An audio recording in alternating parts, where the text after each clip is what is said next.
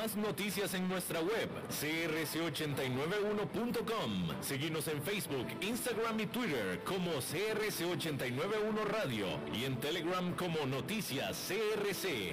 Más noticias cada hora.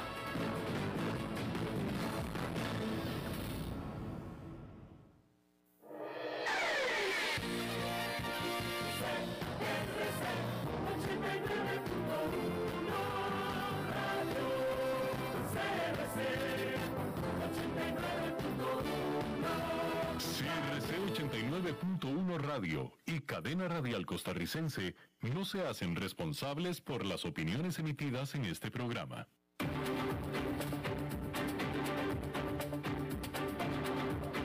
Inicia a las 5 con Alberto Padilla.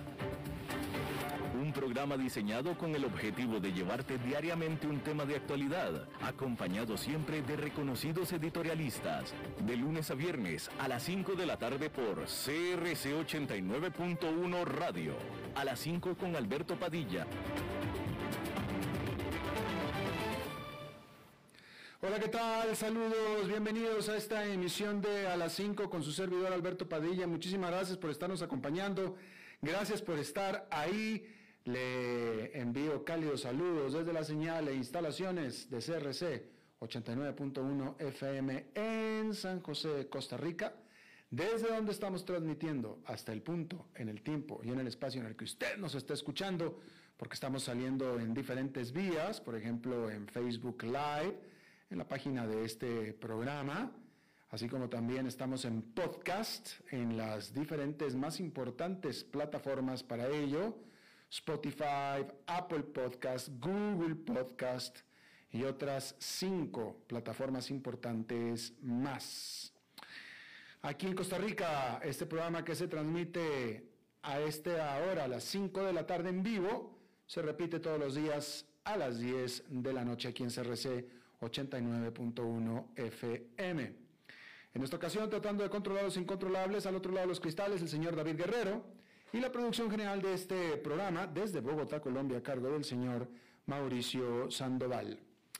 Bien, hay que decir que el destino de Evergrande, este gigante problemado desarrollador chino, sigue en el aire después de que llegó y se fue la fecha límite del jueves sin una actualización de la compañía sobre si planea pagar casi 84 millones de dólares en intereses adeudados a los tenedores de bonos. Es posible que los inversionistas tengan que esperar un poco más para saber si Evergrande cumplirá o no sus enormes deudas. Ahora tiene un periodo de gracia de hasta 30 días en este primer pago. Hay un segundo pago por 47 millones 500 mil dólares de otro bono que vence la próxima semana y estaremos hablando de exactamente lo mismo. Las acciones de Evergrande se desplomaron casi un 12% el viernes en Hong Kong, revirtiendo una recuperación de hasta 15% que protagonizaron el día anterior tras la noticia de que la compañía pagaría intereses sobre otro bono emitido en yuanes a inversionistas de China. En lo que va del año, las acciones de Evergrande se han desplomado un 80%. El vacío de información está aumentando la especulación de que el gobierno chino tendrá que intervenir para limitar las consecuencias que causaría el colapso de uno de los conglomerados inmobiliarios más grandes del país. Pero Beijing, la verdad es que tiene pocas opciones buenas. Lo que va a querer Beijing es proteger a miles de chinos que han comprado apartamentos que aún están en construcción querrá proteger también a los trabajadores de la construcción, a los proveedores y a los pequeños inversionistas, además de limitar el riesgo de que otras firmas inmobiliarias se derrumben. Pero lo que no quiere es tener que premiar a una empresa que se portó mal, literalmente. Ahora, al mismo tiempo, ha estado tratando durante al menos un año Beijing de controlar los préstamos excesivos por parte de los desarrolladores y no querrá diluir ese mensaje, precisamente.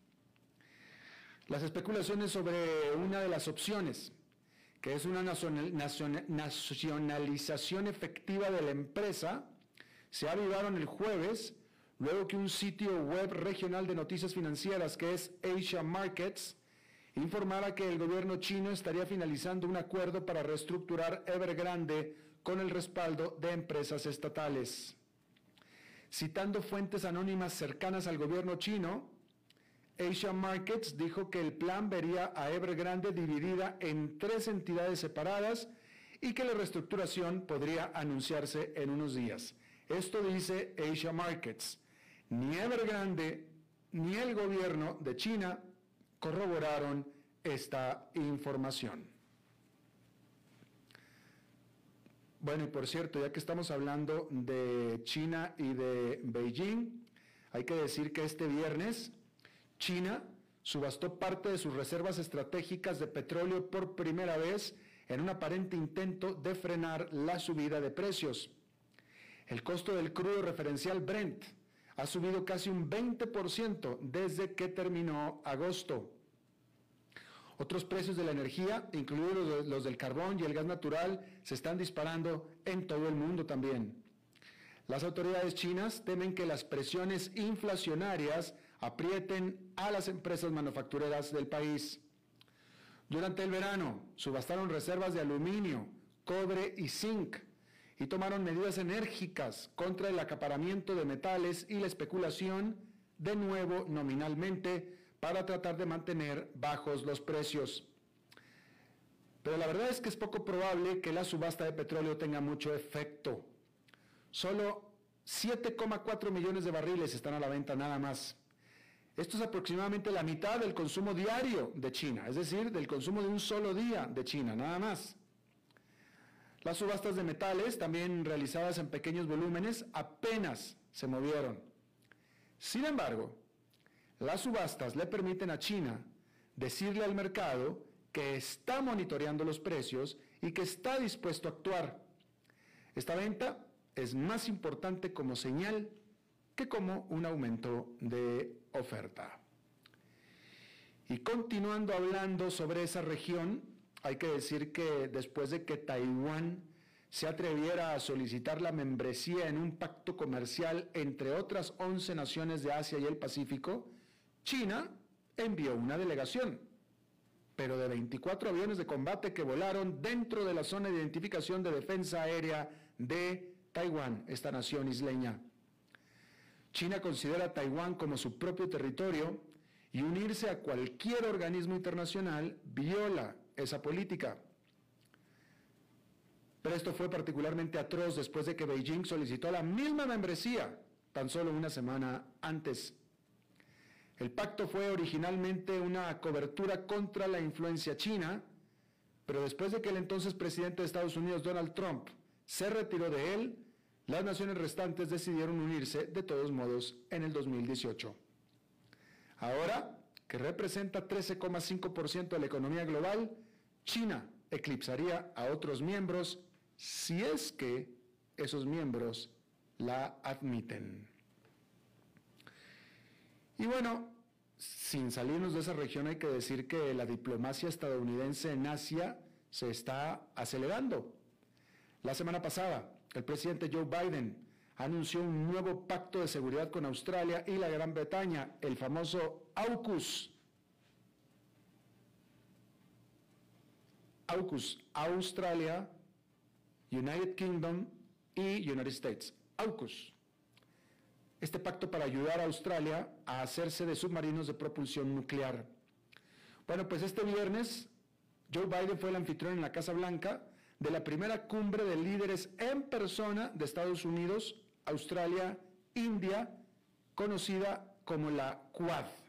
En su actual encarnación, esta Quad existe desde el 2017, forjado por las preocupaciones compartidas sobre China. Pero en realidad despegó durante el año pasado. En marzo, sus líderes se reunieron por primera vez de manera virtual acordaron una iniciativa para expandir la fabricación de vacunas para el sudeste asiático. Ahora discuten la cooperación sobre la pandemia, la crisis climática, las tecnologías emergentes y un Indo-Pacífico libre y abierto. Y China ha captado el mensaje. no está sorda ni está tonta. Un portavoz del Ministerio de Relaciones Exteriores de China advirtió la semana pasada que formar camarillas exclusivas dirigidas a otros países no se ajusta a las aspiraciones del país, no será popular y no tiene futuro, dijo este funcionario. Bien, ahí lo tiene usted. bueno, y ahora sí cambiando de tema, déjeme, le comento que Costco, Costco de Estados Unidos, que es la reina de los almacenes gigantes de productos de grandes cantidades, lo que en los países de Centroamérica podría ser eh, PriceMart, pero pues PriceMart es una, o sea, todas las demás son un intento de Costco. Costco es la reina de estos almacenes de gigantes, de gigantes de productos de grandes cantidades y está dando cátedra de lo que es administrar un negocio de consumo en medio de la pandemia. El jefe financiero de Costco lo resumió muy bien el jueves a los analistas en una llamada.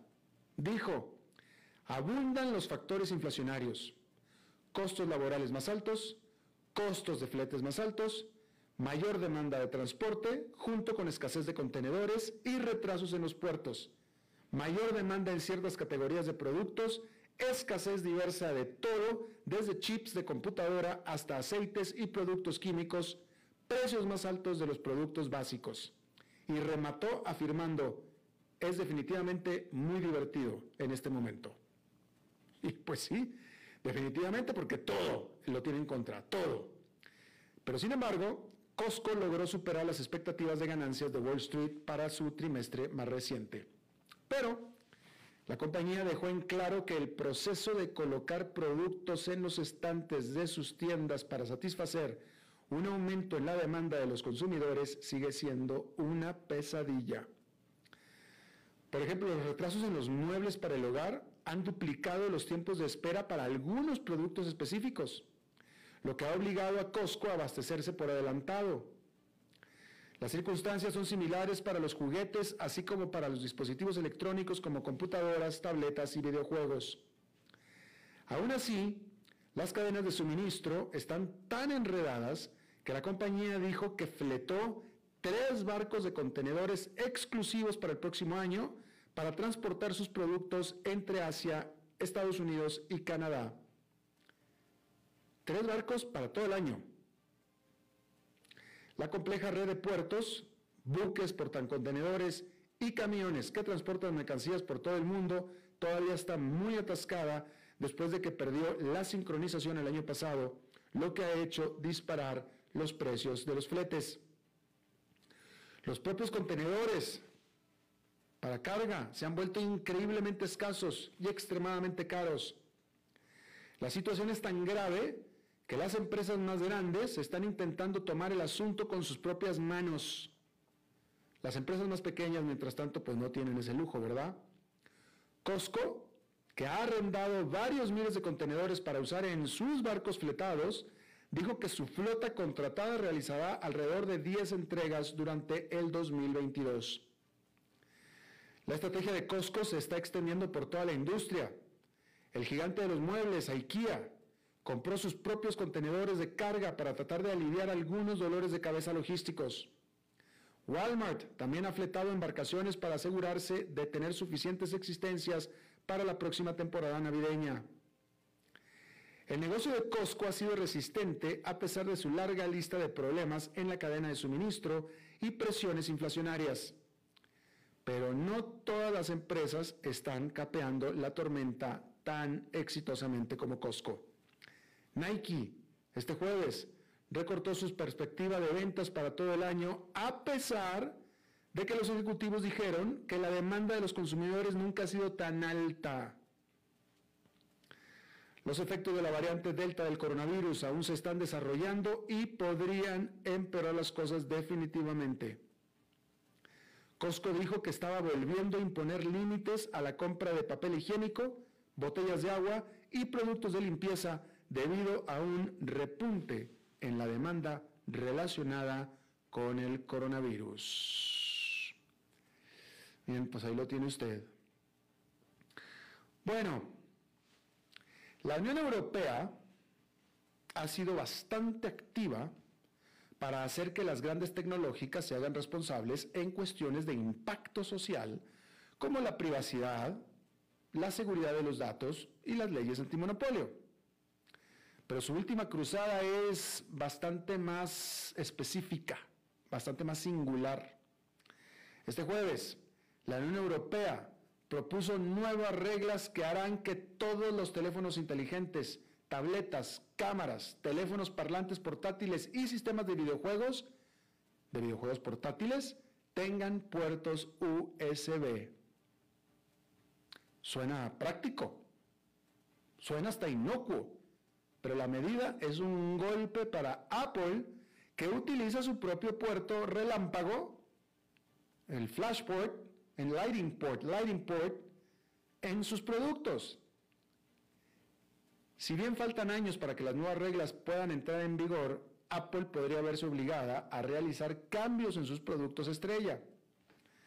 Las autoridades europeas se tomaron muy en serio la inconveniencia de sus ciudadanos, pues en medio de tantos problemas de fondo, económicos, geopolíticos, de salud y sociales, la jefa de tecnología de la Unión Europea explicó que los consumidores europeos llevan ya mucho tiempo frustrados porque los cargadores incompatibles se amontonan en sus cajones.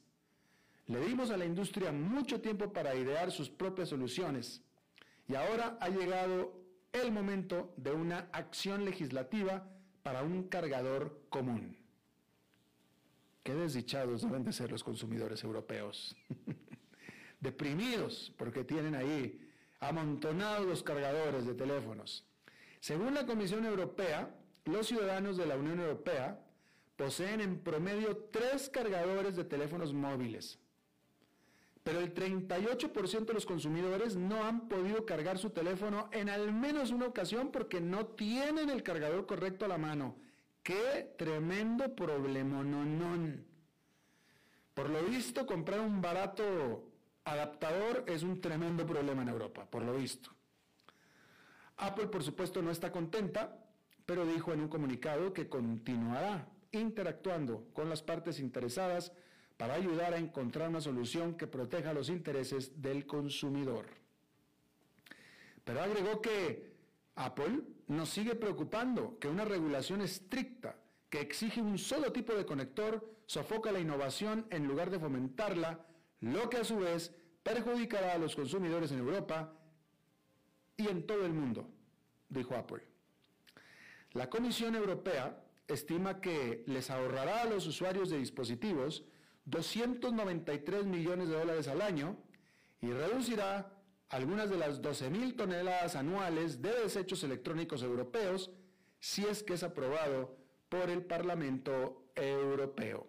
Y en esta época en la que los precios del gas en Europa están históricamente altos, a las puertas de lo que puede ser un invierno tremendamente frío, con sospechas de que Rusia es quien los está ahorcando de gas, en este momento en el que Alemania va a elecciones y probablemente Angela Merkel ya no sea más la líder de Alemania, etcétera, etcétera, la Unión Europea está muy preocupada por el número de cargadores que tienen sus ciudadanos en sus cajones sin poder siquiera cargar su teléfono celular. Pobrecitos. Bien, allá en Nueva York, esta fue una jornada, pues en general positiva, porque ligeramente, porque el índice industrial Dow Jones quedó con una ganancia de 0,1%, o sea, 0,10%.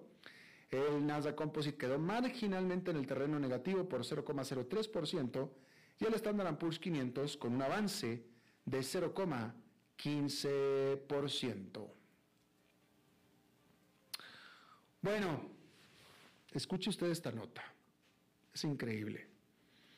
El mayor espectáculo paralelo a lo que ya se le conoce como la gran mentira de Big Lie respecto de la elección presidencial de noviembre en Estados Unidos está llegando a su fin.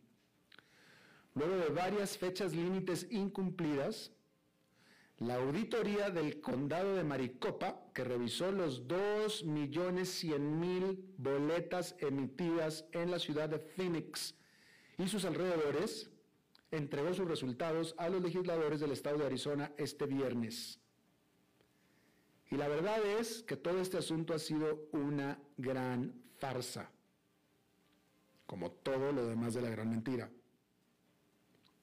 Cyber Ninjas, una empresa de ciberseguridad contratada para hacer esta investigación, primero que nada no tenía experiencia relevante para hacer esta labor.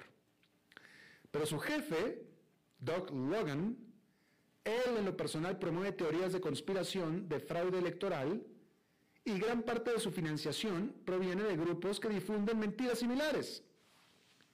Y sus métodos de investigación eran hasta ridículos. Los auditores, dentro de la investigación, incluso se pusieron a buscar fibras de bambú, supuestamente como pruebas irrefutable para el relleno de boletas desde China. Por supuesto, no encontraron ni nada. A última hora del jueves, el condado de Maricopa declaró que un informe preliminar de esta investigación confirmó la que ya todo el mundo sabía, la victoria de Biden. Pero ellos mismos, en el condado de Maricopa, piensan que eso no resolverá las cosas. ¿Por qué? Bueno, porque ya queda completamente claro que la auditoría nunca fue diseñada en realidad para descubrir la verdad, ni siquiera para confirmarla. La auditoría fue diseñada para normalizar las denuncias de fraude electoral, para mantener vivo el tema. Porque la prominencia de este tema en las elecciones revocatorias de California la semana pasada muestra que de hecho la táctica está funcionando. Alrededor del 38% de todos los estadounidenses cree que la victoria del presidente Joe Biden fue ilegítima el 38%. Y es por este número que los patrocinadores de la auditoría juzgarán su éxito. Entre más crezca el número, más éxito habrán tenido. Repite mil veces una mentira y eventualmente será verdad. Repite mil veces la misma mentira y eventualmente esa mentira se convertirá en verdad. Y eso es lo que están haciendo. 38%. O sea, 4 de cada 10 estadounidenses piensa que la victoria de Joe Biden fue ilegítima a pesar de que no ha habido una sola prueba de ello, sino más bien todo lo contrario. Cada vez que se han metido a investigar y a tratar de moverle y a tratar de hacer y bla, bla, bla, porque lo han hecho, como lo acabamos de ver en este momento con Arizona, se vuelve a confirmar la legítima, el legítimo triunfo de Biden. Nadie, nunca, en ningún momento, ha demostrado una sola prueba de fraude electoral. Nadie. Y sin embargo, cuatro de cada diez estadounidenses piensa que lo hubo. Simplemente porque Donald Trump y, su gente va, lo dicen, lo aseguran, lo cuentan. Ya nada más con eso. Ya nada más con eso. Y estamos hablando de aquellos que denuncian y que siempre denunciaron los fake news. Aquellos que siempre denunciaron los fake news son los que están enarbolando la mentira o la noticia mentirosa más grande de todas, sin ninguna prueba. O sea, este como, como, como ejercicio de comunicación o como laboratorio de comunicación es fascinante, realmente fascinante. O sea, ellos saben que son mentiras, lo saben. Pero también están convencidos, y por lo visto tienen razón, Tú sigue diciéndolo, tú sigue diciéndolo, no importa, repítelo, repítelo, repítelo, repítelo, repítelo, repítelo. Vamos bien, vamos bien, repítelo. y, les ha funcionado. Y les importa nada lo que esto tenga que, el daño que esto le pueda hacer a la democracia del país, a la estabilidad del país. Ahí tiene usted lo que pasó el 6 de enero en el Capitolio. Todo eso son, no sé, no sé si siquiera lo consideran como daños colaterales. No sé, no les importa. No les importa. Si hay algo que tenía Estados Unidos es la solidez de sus instituciones electorales y de la democracia, por tanto. Y ahora están minando esa solidez. No les importa, no importa. Lo que importa es el poder. Si esto es lo que hay que hacer para que Donald Trump tenga alguna posibilidad de llegar a la presidencia de nuevo en el 2024, pues eso es lo que hay que hacer. Punto, se acabó. Que si la democracia las instituciones, esas son estupideces. Aquí de lo que se trata es llegar al poder. Punto, se acabó. Y bueno, entonces, evidentemente, podemos adelantar claramente que gran parte, si no es que toda, la estrategia de campaña preelectoral por el resto de los cuatro años de la presidencia de Joe Biden por parte de Donald Trump va a ser el fraude electoral. Punto. Ya. Funciona. Ha funcionado. Cosa que es absolutamente increíble. Pero bueno, ahí lo tiene usted. Por cierto, que un comité formado por la Casa de Representantes de Washington, por supuesto, para investigar los, eh, el asalto al Capitolio en enero 6, emitió citatorios a cuatro de los más cercanos colaboradores del presidente Donald Trump. Y estos incluyen a Steve Bannon, que fue el consejero estrella por mucho tiempo de Donald Trump. Ah, esta semana, el propio Bannon confirmó que él y el presidente Trump discutieron maneras de, lo dijo así, matar a la próxima administración, o sea, la administración de Biden, que discutieron las maneras de matar a la próxima administración. Eh, estas personas a las que se les entregaron estos citatorios deberán de ir al Capitolio a declarar durante el próximo mes. Y son citatorios legales, es decir, lo tienen que hacer. Si no, los obligan a hacerlo, los llevan a rastras. Pero ya la ley se los está eh, obligando. Y bueno, em, seguramente usted escuchó esto. Eh, Carles Puigdemont, quien fuera el líder del movimiento independentista de Cataluña, fue arrestado en Cerdeña, en Italia. Eh, Puigdemont había salido de España, huido de España después de que ayudó a organizar aquel referéndum ilegal sobre la secesión de Cataluña en el 2017. Y bueno, las autoridades italianas lo detuvieron en Cerdeña por orden de España, pero Italia ahora tendrá que decidir si extradita a Puigdemont para que venga a España a enfrentar los cargos y muy probablemente una pues un, largo tiempo en la cárcel, ¿no? O Italia puede decidir que lo castiga ahí adentro de Italia, ¿no?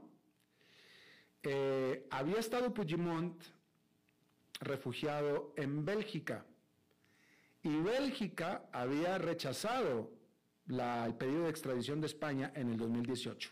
¿Por qué se fue a Italia? ¿Quién sabe? Pero también hay que decir que Puigdemont no es el único que habían encarcelado, habían encarcelado a otros líderes más y los indultaron. Así es que probablemente también a Puigdemont se adelanta, lo puedan indultar.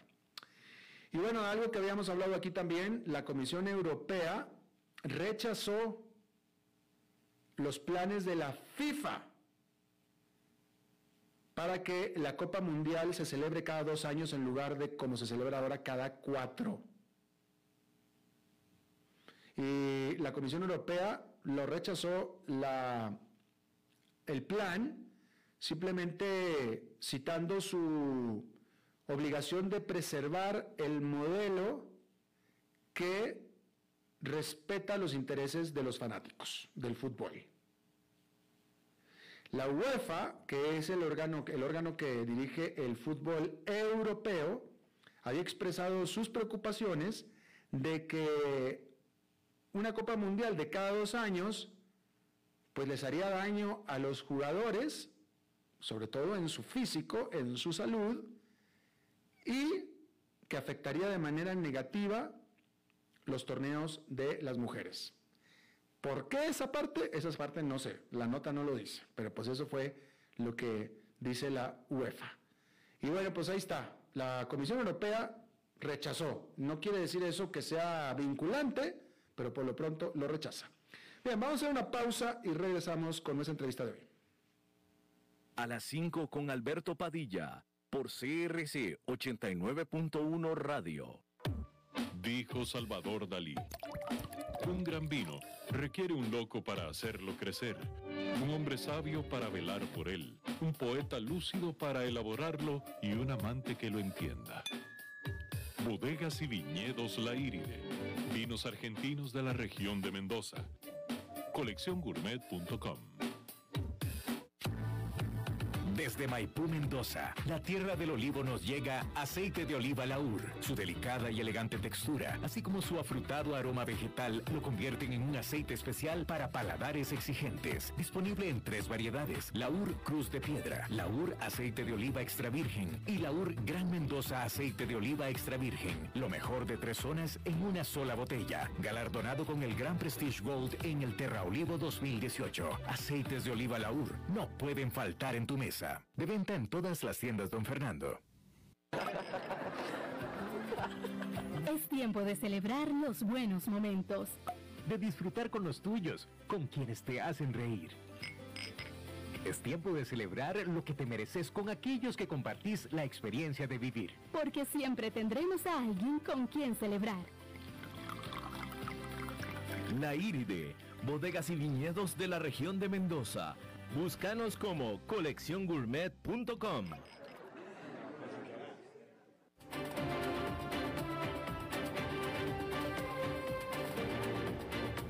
Seguimos escuchando a las 5 con Alberto Padilla.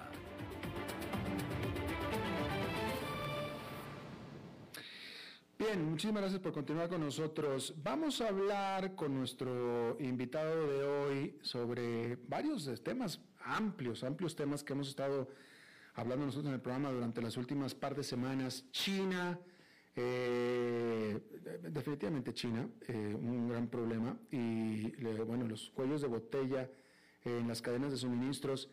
El invitado de hoy es alguien que conozco hace muchos años, alguien eh, que llamo amigo. Hemos, hemos pasado varias, varias eventos y varias, muchas entrevistas juntos a lo largo de los años. Él fue uno de los principales economistas de la CEPAL durante mucho tiempo. Fue el jefe negociador del Tratado de Libre Comercio entre Chile y Estados Unidos, economista, eh, analista, experto en economía internacional. Mi buen amigo Osvaldo Rosales, me da mucho gusto retomar contacto contigo, Osvaldo. Hola Alberto, un gran gusto, un gran gustazo volver a reencontrarnos, aunque sea digitalmente. Oye, sí, definitivamente que sí, pero tú y yo, uy, décadas, décadas llevamos de, también un buen rato de no vernos, pero décadas de, tener contacto y te agradezco muchísimo. Oye, Osvaldo, primero que nada, ¿a ti te preocupa eh, la situación? Eh, a, mí me llama la atención esto porque las, algunas banderas rojas sobre eh, el mercado de bienes raíces de China se venían levantando, pero desde a principios de siglo. O sea, eh, siempre ha habido analistas que desde hace 10, 15 años decían, cuidado con el mercado de bienes raíces de China, cuidado, cuidado, cuidado.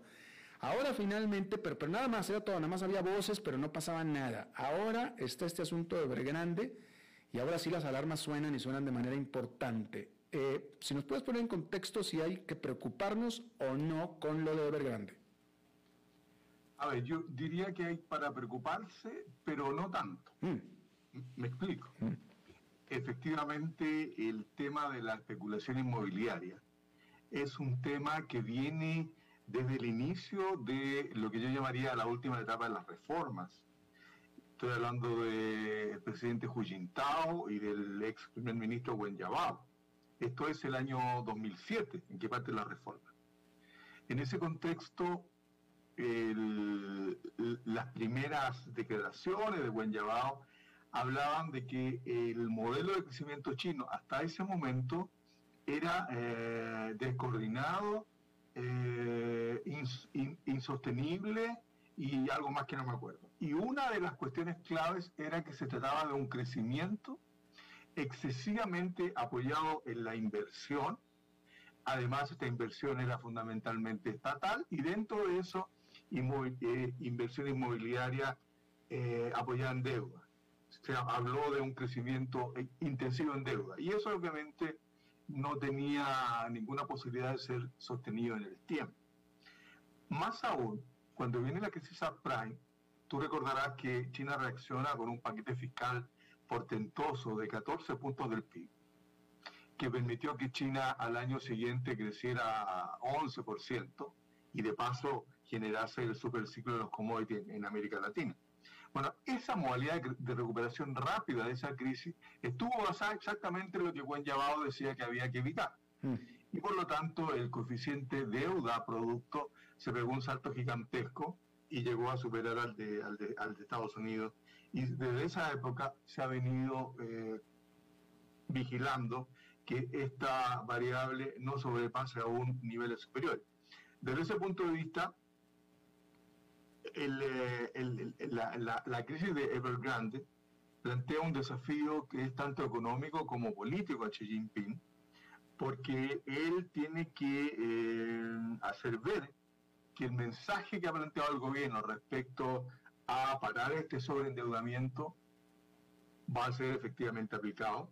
Y al mismo tiempo, esto se da en un momento en que yo diría la economía política de Xi Jinping ha puesto un gran énfasis en lo que él llama la prosperidad compartida y por lo tanto la, reducción de las desigualdades. Y una de las dificultades en ese ámbito es, el, es la dificultad en el acceso a la vivienda para las poblaciones más jóvenes, por el elevado costo del metro cuadrado en las principales urbes. Por lo tanto, acá hay un test muy fuerte para la autoridad china en términos de que tiene que eh, decidir si va a rescatar a un gigante inmobiliario de, talla mundial o va a perseverar en eh, disciplinar a esta industria inmobiliaria excesivamente cargada de deuda y al mismo tiempo va a insistir en eh, reforzar aquello de la propiedad compartida. No es una decisión fácil, pero yo diría, para concluir esto, que eh, las especificidades del mercado de capitales chino,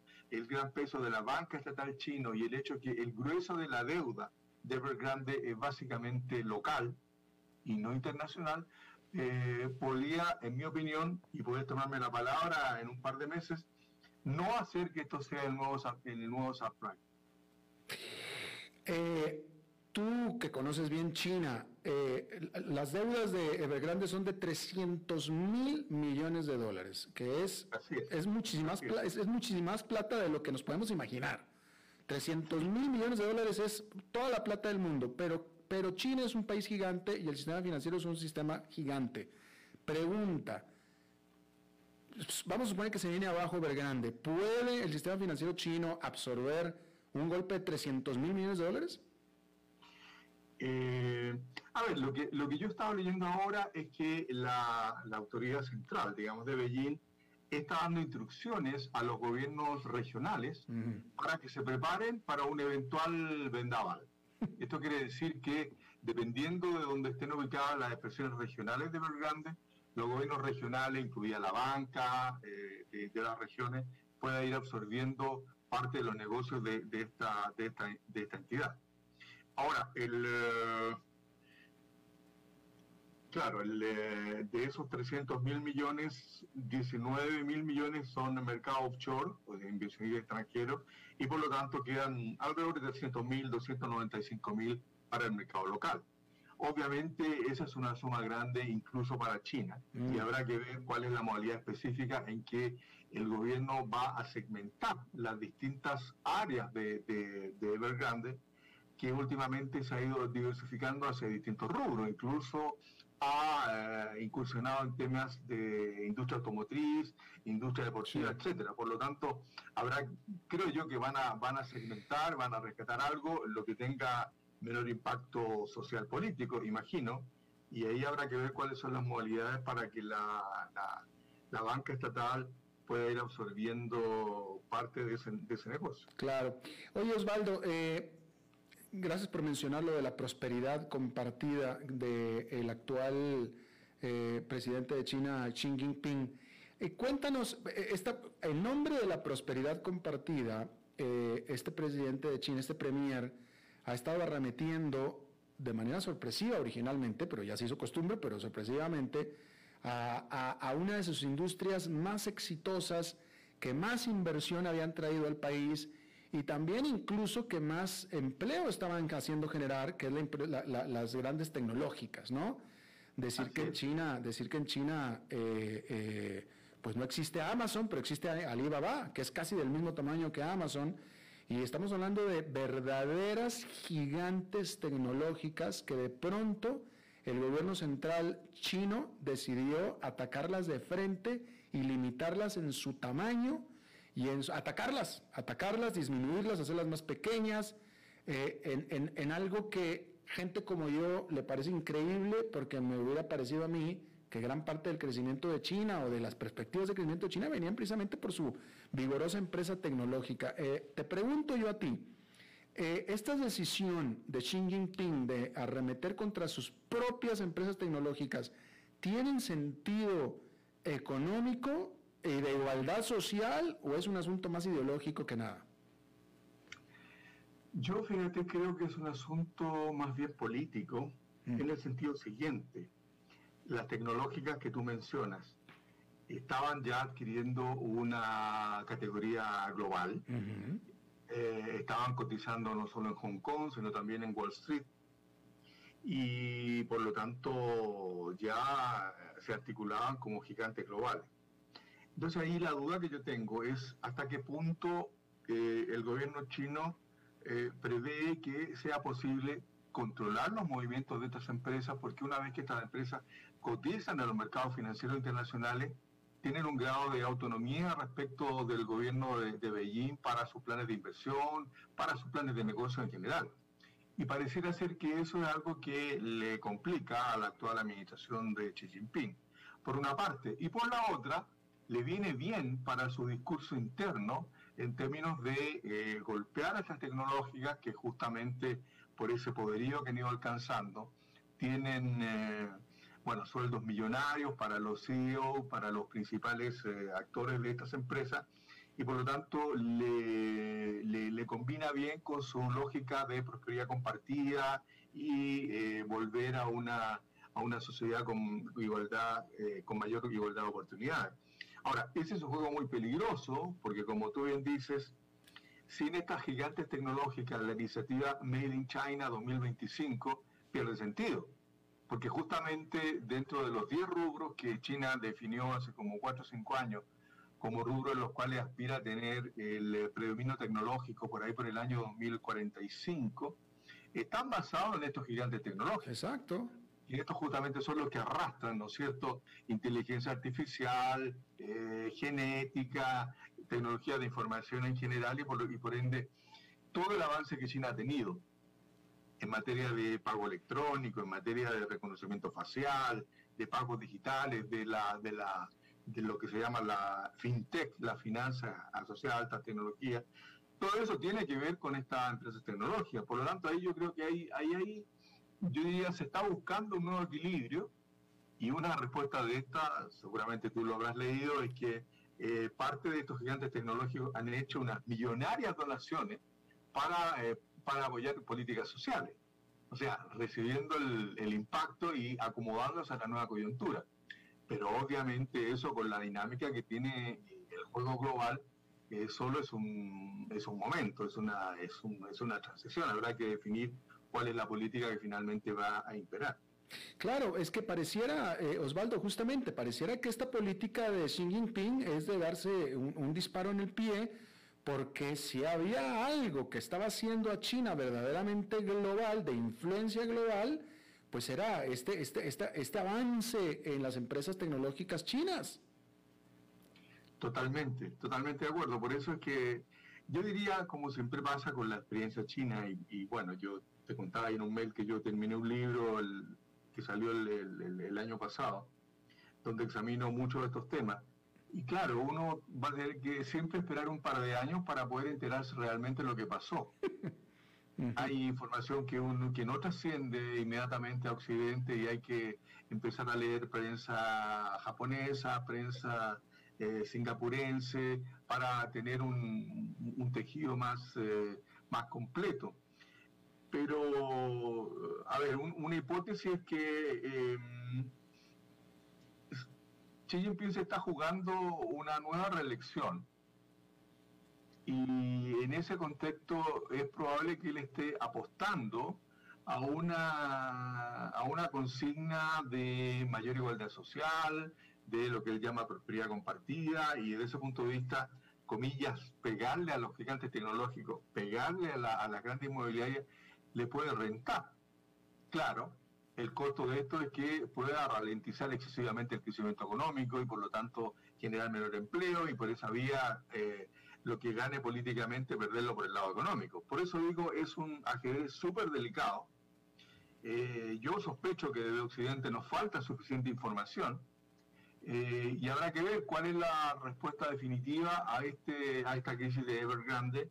Pensemos que todavía resta un mes para que vence el plazo para que el impago sea definitivo. Y por lo tanto, de aquí tenemos un mes en que habrá que examinar día a día lo que, lo que ahí está aconteciendo. Claro. Cuéntanos de tu libro que escribiste. Bueno, el libro se llama El, sueño chino y el subtítulo que le pusieron en la editorial o cómo nos equivocamos los occidentales al interpretarla. Este es un esfuerzo que hice de mm, una mirada económica, pero obviamente tiene también un, sello inevitablemente político, y examino, bueno, la gestación de la República Popular China, parto del siglo de la humillación con la invasión inglesa en 1839, eh, y luego examino ya con más detalle las reformas económicas de, de, de, Deng Xiaoping en, su ámbito agrícola, industrial, de exportaciones, y después ya el, el periodo actual incluyendo la disputa hegemónica entre Estados Unidos y China, que es la parte probablemente más atractiva del libro.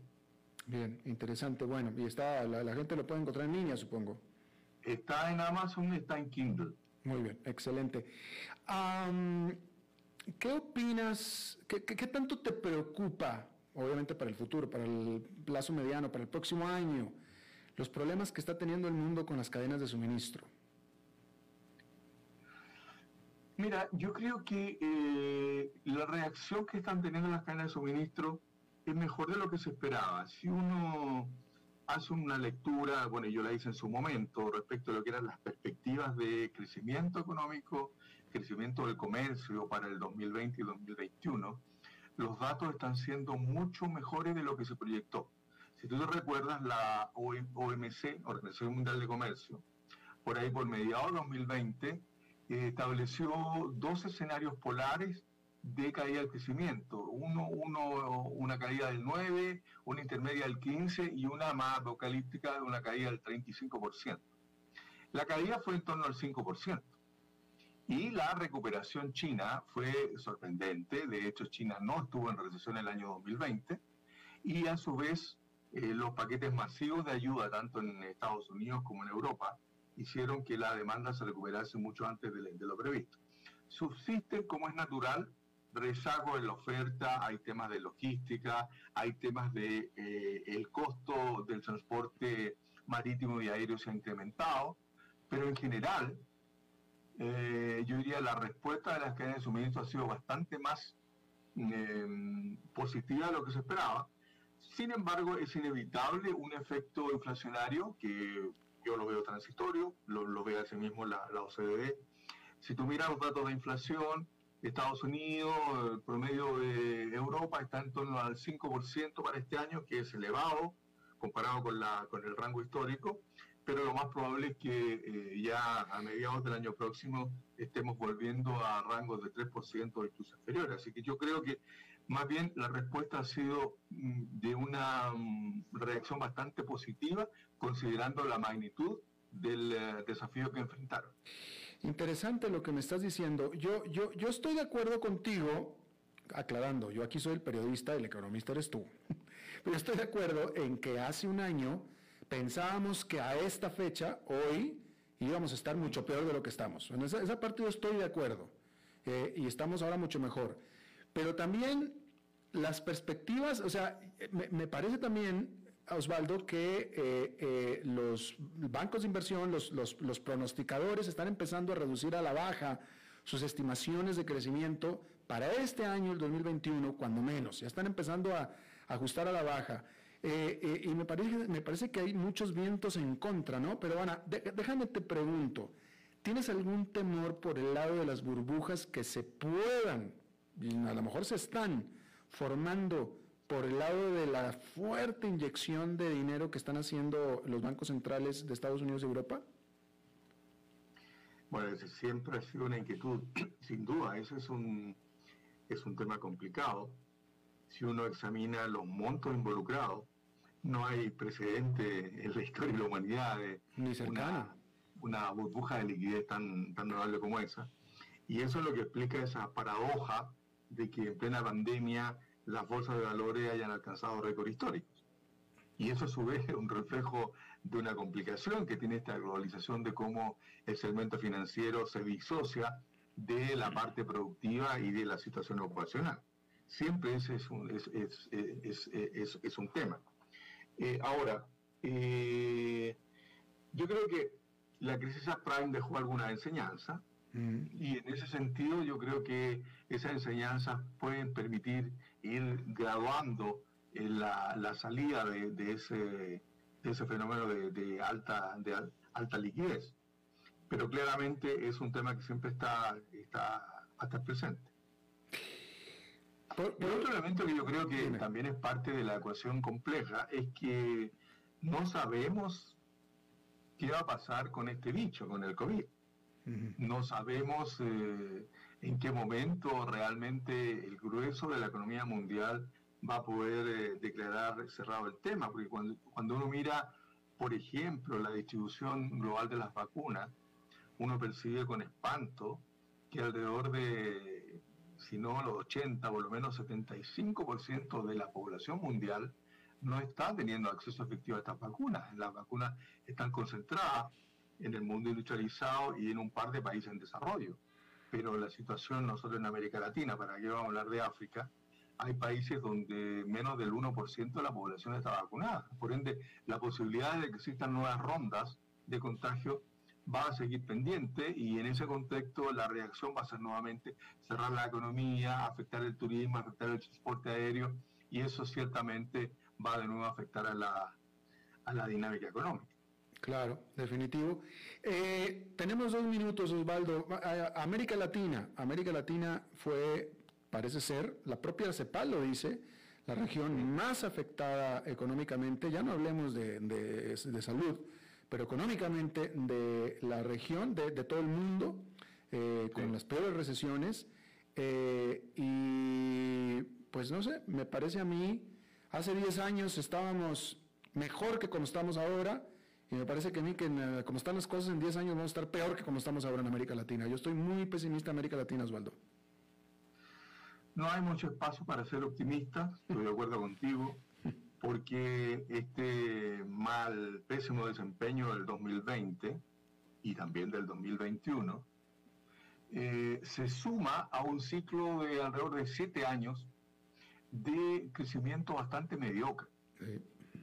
Ese es el drama. Entonces ya veníamos con un crecimiento promedio muy, muy bajo. obviamente con situaciones polares como la de Venezuela, que lleva ya 7, 8 años en recesión. Pero descartando ese, ese, ese pésimo ejemplo, de todas formas la situación de la región venía siendo eh, bastante mediocre.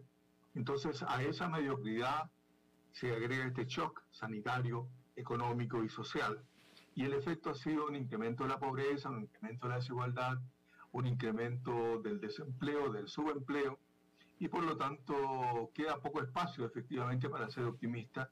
Todos los informes internacionales nos hablan de la necesidad de que la recuperación tenga un sello verde, tenga un sello digital, y la verdad es que uno no ve por dónde eso pueda concretarse en la región, considerando la debilidad de las situaciones fiscales en la mayoría de los países, la situación inflacionaria de algunos otros, y en general situaciones políticas también que no están muy marcadas por consensos de mediano plazo que permitan definir cómo crecer eh, en la pospandemia con este sello verde que permita abordar los desafíos del cambio climático, de la protección del medio ambiente y de una digitalización que no deje atrás a nadie, que sea inclusiva y que por esa vía nos permita acceder a nuevas tecnologías, capacitar al de la fuerza de trabajo y poder mejorar competitividad e innovación.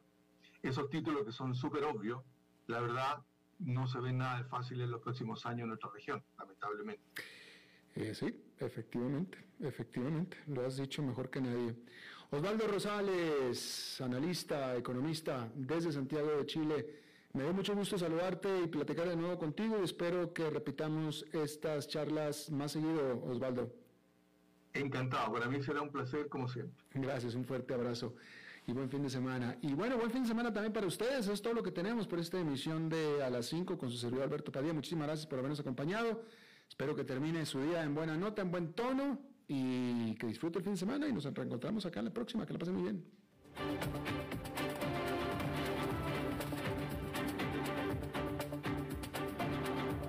Concluye A las 5 con Alberto Padilla un programa diseñado con el objetivo de llevarte diariamente un tema de actualidad, acompañado siempre de reconocidos editorialistas, de lunes a viernes a las 5 de la tarde por CRC 89.1 Radio, a las 5 con Alberto Padilla.